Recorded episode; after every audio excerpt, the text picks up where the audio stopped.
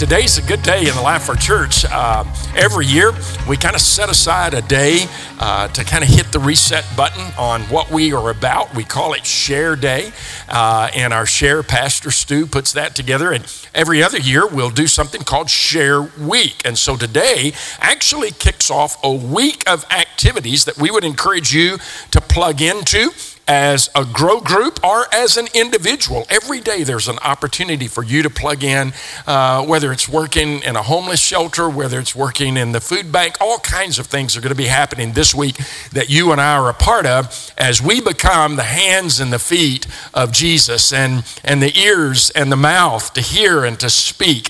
And today we kind of kick that off with an opportunity to be reminded of how God has called every one of us to share that gospel that He has put in our heart, that good news that we've embraced. God's called every one of us to share that. And, and it's kind of awkward. This is a weird time that we're living in. And, and we're sometimes overwhelmed by the challenge of how do I communicate that gospel? Well, today we're going to have some resources that kind of point us in the right direction and talk to us about how we can live that out. In fact, we have as a guest speaker today um, uh, I, I, one of our partners, a guy that, that Stu came to know uh, a couple of years back, and we're excited that he is able to be with us today. And uh, he's going to be sharing with us in fact, you can learn more about him if you'll come on up. Uh, you can learn more about him at a website, apologetics.com. He has a website and uh, kind of asks and answers some of those tough questions. He hosts a, uh, a radio program on, online uh, every week to address those, uh, those questions that many of us have. He'll be addressing some of those questions later on uh, this evening, but we're excited to have Harry Edwards with us. You come and share with us, brother. Thank you, Dr. Marr, for that warm introduction. I was telling the first service that they were my favorite service, but uh, I think I changed my mind now. You guys are my favorite service. Yeah. Greetings from California. Uh, it's, it's so nice to be able to travel anywhere and uh, know that there are brothers and Christians that welcome you and love you. So I feel honored and I'm delighted to be here to share with you um, this morning. So, our task is how do we share Jesus in a cancel culture? That's what we have to do nowadays, right? So, um, if you're like me, I listen to a lot of Christian leaders, Christian social uh, commentaries, and you might hear the term nowadays, but they would say that we live in a cancel, or we, we live in a post Christian world.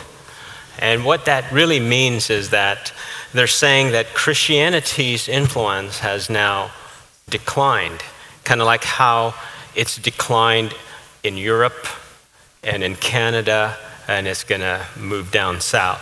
Now, that doesn't mean the church is not growing. In fact, it is growing. It's just not apparently growing in the U.S. anymore. But, uh, you know, I'm an optimist, and I, I really had a hard time believing that until one day I found myself uh, in line at the DMV trying to renew my registration. And uh, I must have looked like a, a, Christian to this lady, but uh, she decided to strike up a conversation with me. And it didn't take very long before we were kind of like high fiving each other and really excited that we're both believers. But something strange happened in the process while we were having our conversation, I, I sort of noticed that our voices, the, the, the, volume of our voices started to go low, lower and lower and lower as we talked more about Christian things.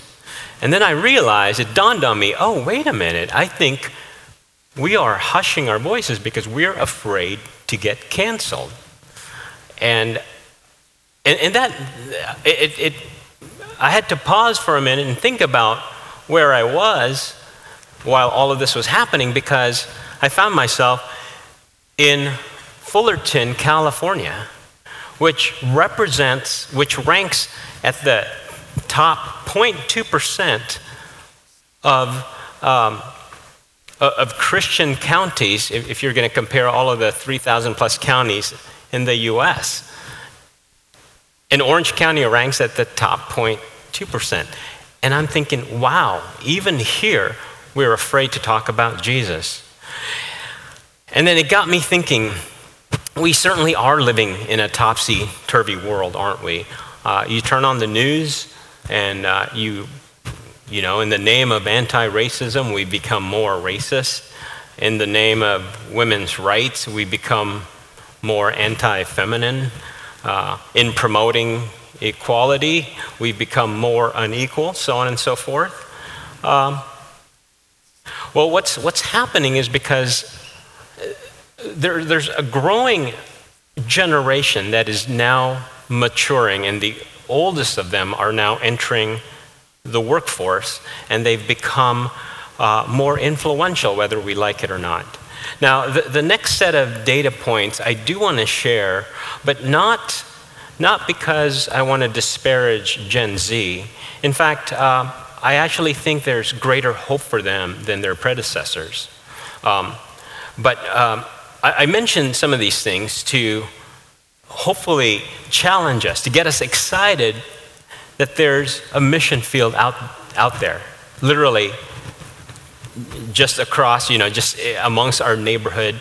Uh, and you don't need to go out and do overseas missions to be able to uh, reach others for the gospel now. Gen Z are those who are born roughly between 1996 and 2015. Um, they sort of live for the now uh, with not a lot of thought to consequences. Uh, about a third of them consider spiritual life important, and fewer still think it's worth pursuing. And um, the, the basis for a lot of their beliefs really is founded on moral relativism. And what that is, it's a belief that says there is no right or wrong, and you can't know uh, whether truth with a capital T exists. And so essentially, you make your own, you create your own set of values. Whatever feels good to you, that's what you follow. And, and so you can imagine how um, a cancel culture could thrive in this kind of uh, generation. Joe Dallas, the author of Christians in a Cancel Culture, defines cancel culture this way it's a movement to redefine certain standard beliefs and either convert or silence those who oppose those redefinitions. So it, it unfortunately, during this time in our um, culture, it, it's, it's coming together, and some of the effects are just devastating. So, what really is the problem, right? Well, I think the problem actually is we need to look inward. We need to look at us. Um, I think the church in general, um, here in the West, we've lost focus a bit. Um, we have the message, but we're not so sure what, what it is. Uh, and then, equally uh, bad is we've forgotten how to communicate that message. So, um, how do we solve it? Well, I know what we shouldn't do, and that is rely on government, although we need government. But a lot of us think that if we just put the right people in power, um, then our culture will turn around, right? But I mean, some of you are uh, old enough to know we, we've cycled through the different uh, parties, and yet Christianity has continued to lose its influence. So it can't be government. Well, what about education? Surely, right? If we just teach the right things, then the proper behavior comes about. Well, I'm not sure about that either. And we've actually been very, very good. The church has been very, very good with education. For instance, take for instance Harvard, uh, founded in the you know mid 1600s. I don't know if you knew this, but Harvard came about from um, a Sunday school in a Baptist church, and their mission was to train uh, pastors and evangelists to reach the world. That's Harvard for you. In fact, um, let me read the uh, original mission statement uh, that they posted on their gates. It said, Let every student be plainly instructed and earnestly pressed to, to consider well that the main end of his life and studies is to know God and Jesus, which is eternal life, and therefore to lay Christ in the bottom as the only foundation, as all sound knowledge and learning. It's amazing, right? How far they've drifted away from that. By uh, the mid 1800s, uh, we had over 200 something Christian universities and colleges. Um, very few were of the secular kind. Uh, and yet, it seems like our influence is still declining. In fact, as late as 20, uh, uh, 2002, uh, the CC, CCCU, the Coalition of, uh, of College oh, Coalition uh, for the Council of Colleges and, and Christian Universities, they said that, um, that up until 20, uh, 2002, 68% of them were still growing, compared to about 3% uh, of their secular counterparts. So, like I said, we've been very good at that. Um, in fact, Nancy Pearcey, who is a Christian educator, uh, thinks that um, uh, it has become commonplace to say that Americans are embroiled in a culture war over conflicting moral standards. But we must remember that morality is always derivative, it stems from an underlying worldview. And then she adds, uh, we have to be willing to engage the underlying cognitive war.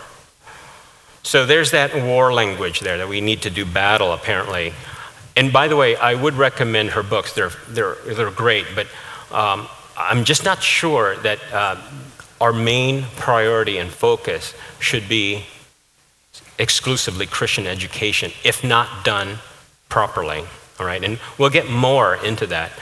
Uh, so we have to be careful uh, about the idea that if we just get the right beliefs, all right, the right doctrine, then behavior follows. We have to be careful about that.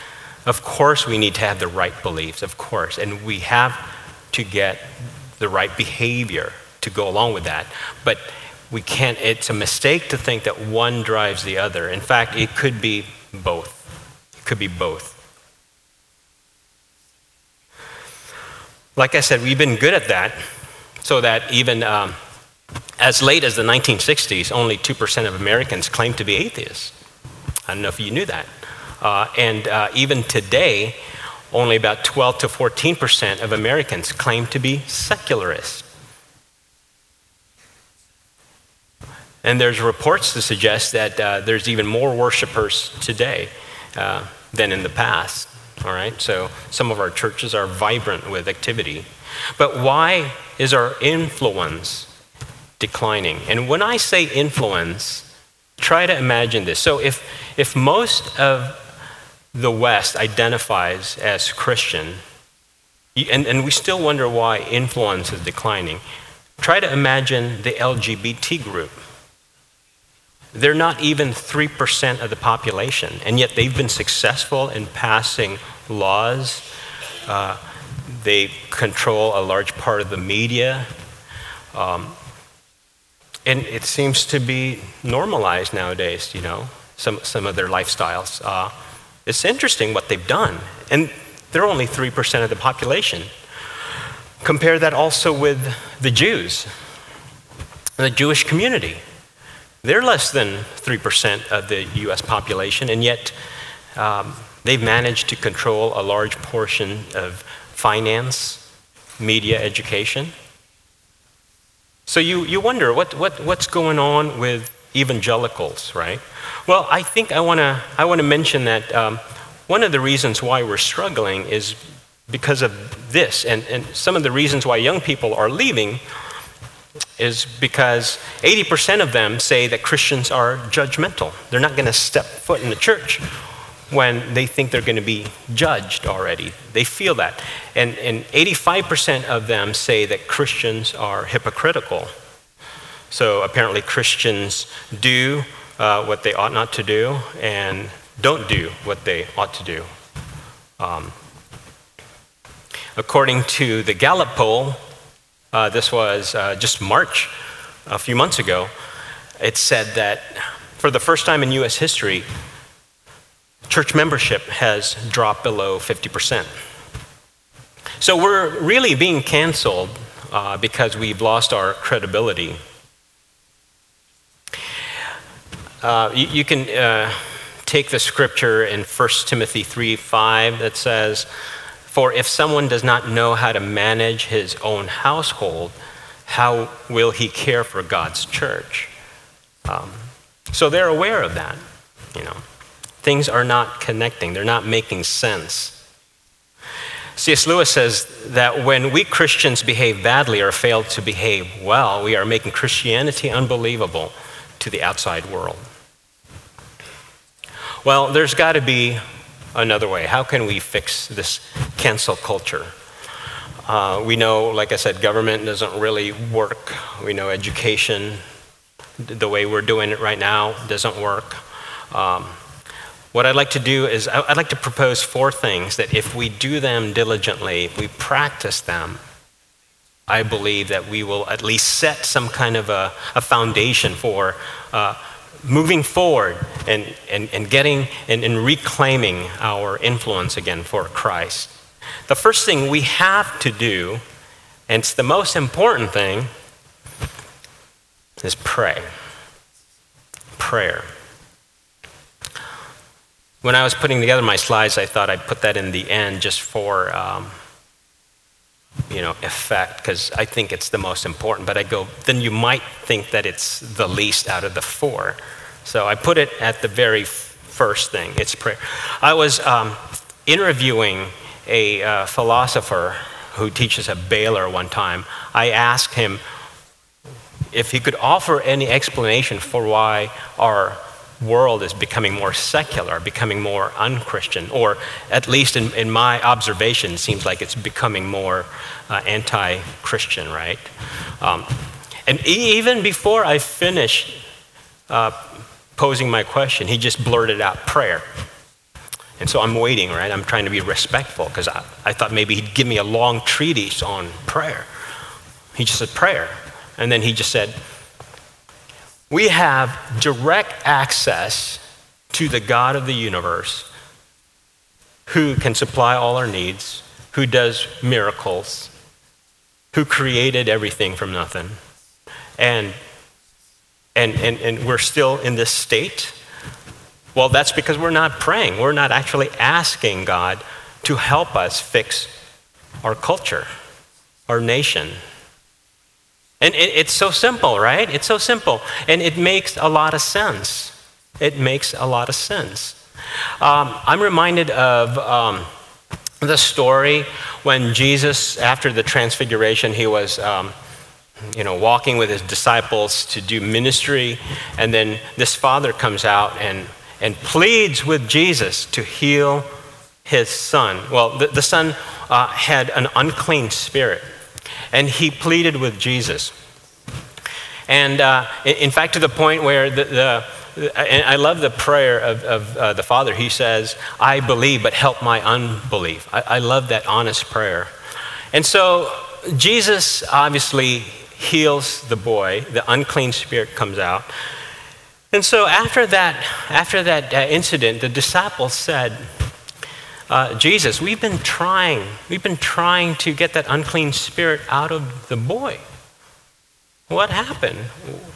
And Jesus said, There are certain things that can only be done through prayer.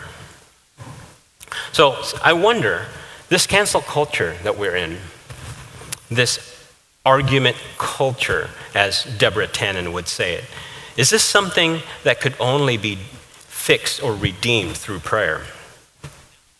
James 1 says that we should ask for wisdom. That's another thing. I know we're not praying, otherwise, a lot of us would be more wise than we are already, right? There are certain prayers that if you pray, the answer is yes. No doubt about that. There's no doubt about that. The answer is yes. Lord, if I need wisdom, give me wisdom. And then if you, the text says, if you pray with faith, all that is is you expect God to give you wisdom. So I know we're not praying. I just know that. And I'm preaching to myself too, all right? The second most important thing we need to do is we need to cancel ourselves. All right, I, I take this from Matthew 16 um, when Jesus says, Whoever wants to be my disciple must deny themselves and take up their cross and follow me. For whoever wants to save their life will lose it, but whoever loses their life for me will find it. And I'm not suggesting that we, um, we uh, lose our identity over this, right? We're not doormats. We're not that. In fact, it's quite the opposite. We actually find our identity when we are connected with Him. Because if we call ourselves Christians, right, we're like little Christ. That's literally what Christians mean. And we have to acknowledge we do live in an upside down kingdom. It's kind of strange, right? If you want to be first, you have to be last. If you want to be rich, you have to be poor. If you want to be strong, you have to be weak. So yeah, let's let's learn to cancel ourselves. All right. Uh, the third thing is, which is connected to, to the second, is we need to be kind in our speech.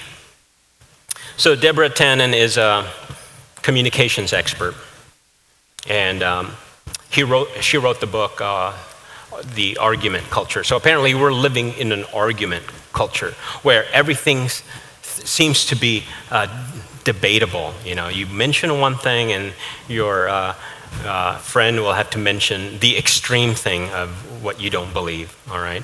And uh, that's how we start uh, this process of canceling each other. It's like we, uh, we, we have an issue, we have a topic, but we decide to take uh, the extremes of both, which really no one believes. Or, or we create weak positions, uh, weak versions of each other positions, right? Which is called a straw man.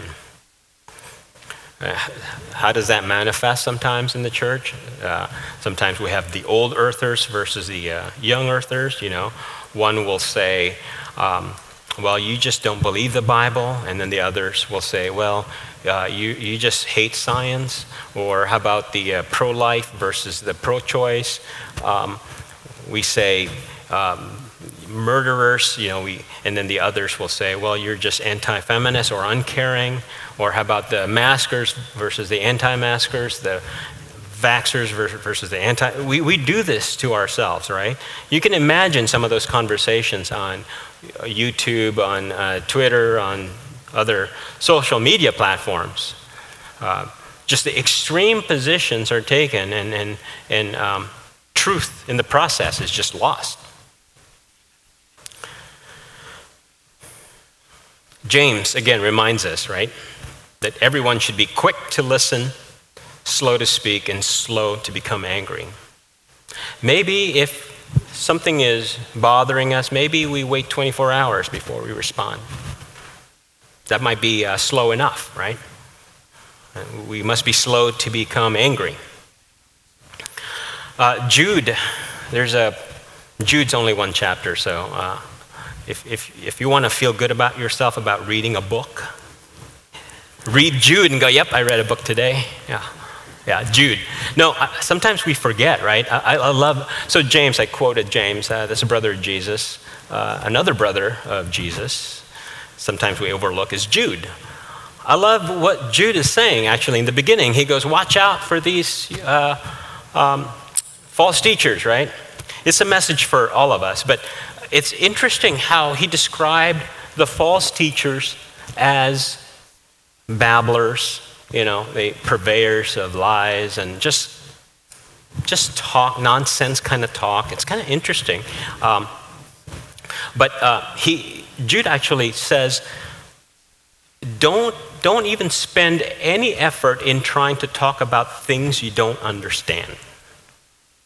Now, that's my version, that's my translation, but uh, there's a passage in verse 8 in Jude where uh, he's saying, um, even Michael the archangel and the devil were disputing over the body of Moses. So he said, avoid those kinds of talks because you just don't know. Uh, we, we don't have the original reference for that. So I, I, scholars could debate over that. But it's just interesting. I think the lesson there is just just don't talk about things you really don't know. Or, or how about take some time to study them first? But don't try to be an expert on something that's really difficult and know that some of these things are difficult. Uh, the fourth one is um, to know that you are fully equipped and ready to act as God's ambassadors. One of my favorite verses is found in 2 Peter 1 3. Sometimes when I'm feeling down, I go to this passage, and it's a great reminder. In 2 Peter 1 3, Peter says, His divine power has given us everything we need for life and godliness through the knowledge of Him who called us by His own glory and excellence. So put a pin on the word godliness. We'll, we'll talk more about that. So you can imagine, right, if your pastors here at Southcliff might ask you to uh, help teach in the ESL program here, uh, you have everything you need to be able to successfully teach in the ESL program.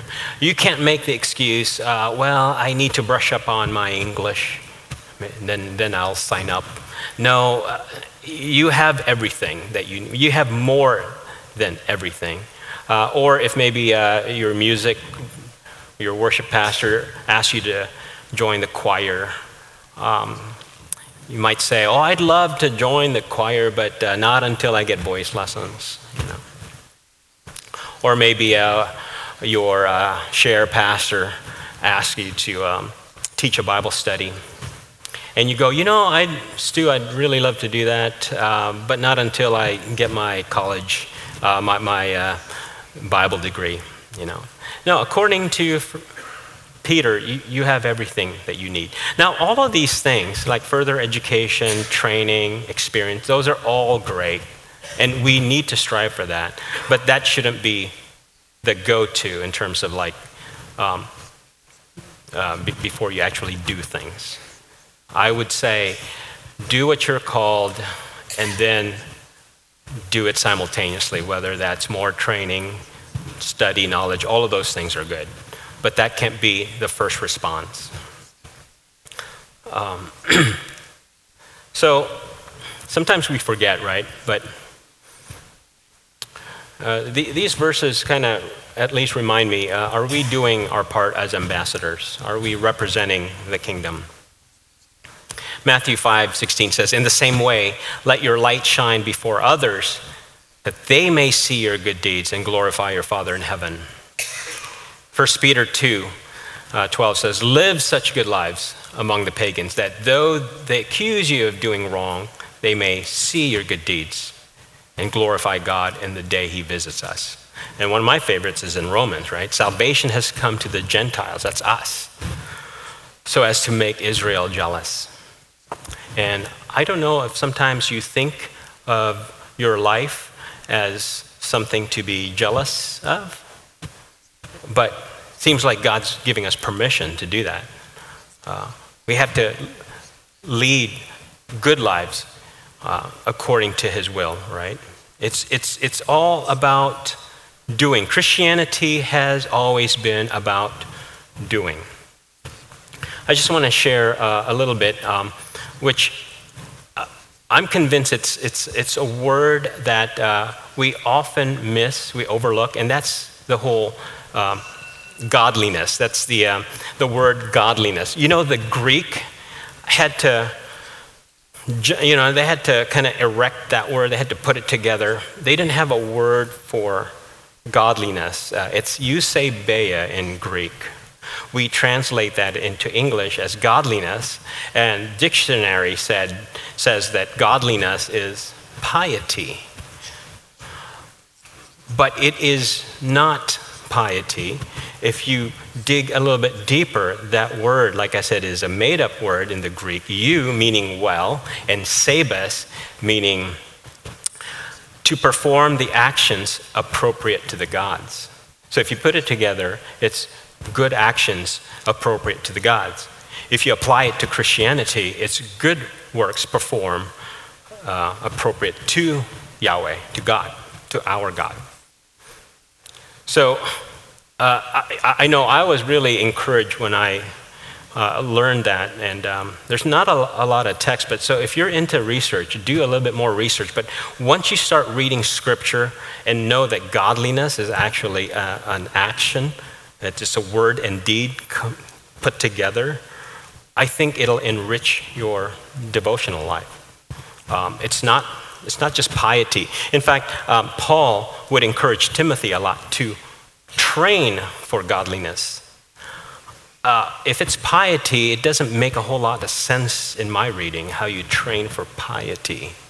Um, but to train for action, that makes a lot of sense. I want to end with this um, piece of art. It's one of my favorites called Starry Night. It was painted by Van Gogh, 1889. Many of us know this. It's uh, currently displayed at the uh, Museum of Modern Art in New York, which I plan to visit one of these days. But I don't know if many of us uh, know that Van Gogh um, studied to be a pastor, to be a priest. His father was a priest, his uncle was a priest, his grandfather was a priest. He actually comes from a prominent family. And uh, so after his studies, he did serve uh, in a mining village in the Borinage area in Belgium. But uh, he was actually let go, he was fired.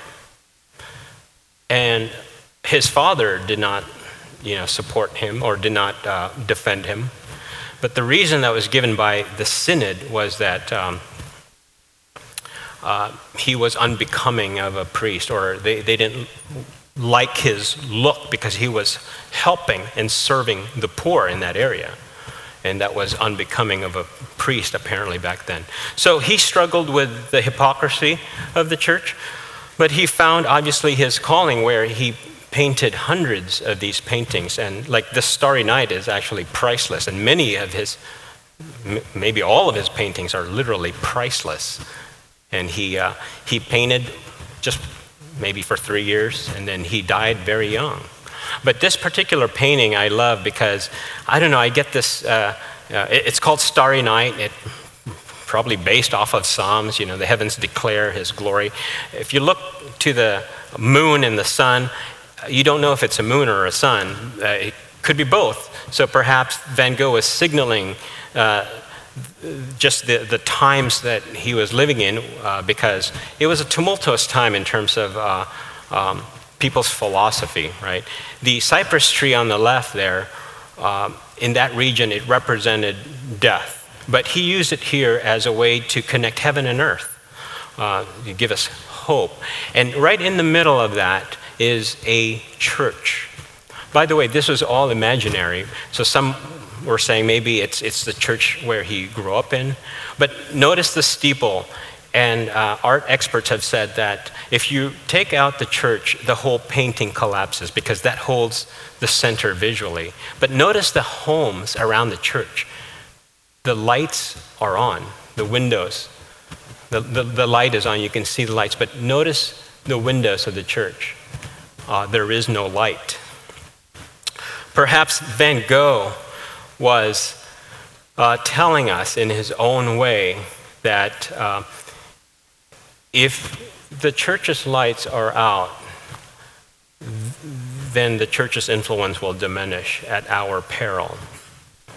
Um, so, like Van Gogh, do we choose to participate as instigators, provocateurs, or do we choose instead to inspire others to look beyond the issues? Do we retreat in defeat because we've been canceled? Or, like Van Gogh, return and reflect on restoration and ultimately the resurrection of Jesus and declare the goodness of God and his gospel? Like Van Gogh, do we take seriously the charge to look for other ways to communicate the gospel in word and deed to a world where Christianity's influence is diminished? Why don't we pray? Father, these things are hard. Sometimes we forget to go to you for help. So teach us, Lord, to pray. and teach us to be humble and teach us to be kind in our speech and encourage us knowing that we have everything that we need to uh, live godly lives. This is our prayer in Jesus' name. Amen. From everyone at Southcliff Church, thank you for joining us today. If you would like more information about Southcliff Church, please go to southcliff.com to share a testimony of how God has encouraged you through this ministry. Send an email to scpodcast at southcliff.com. That's scpodcast at southcliff.com. Click the Give button on our webpage to discover how this ministry is supported. Your financial gifts help accomplish the mission God has given us.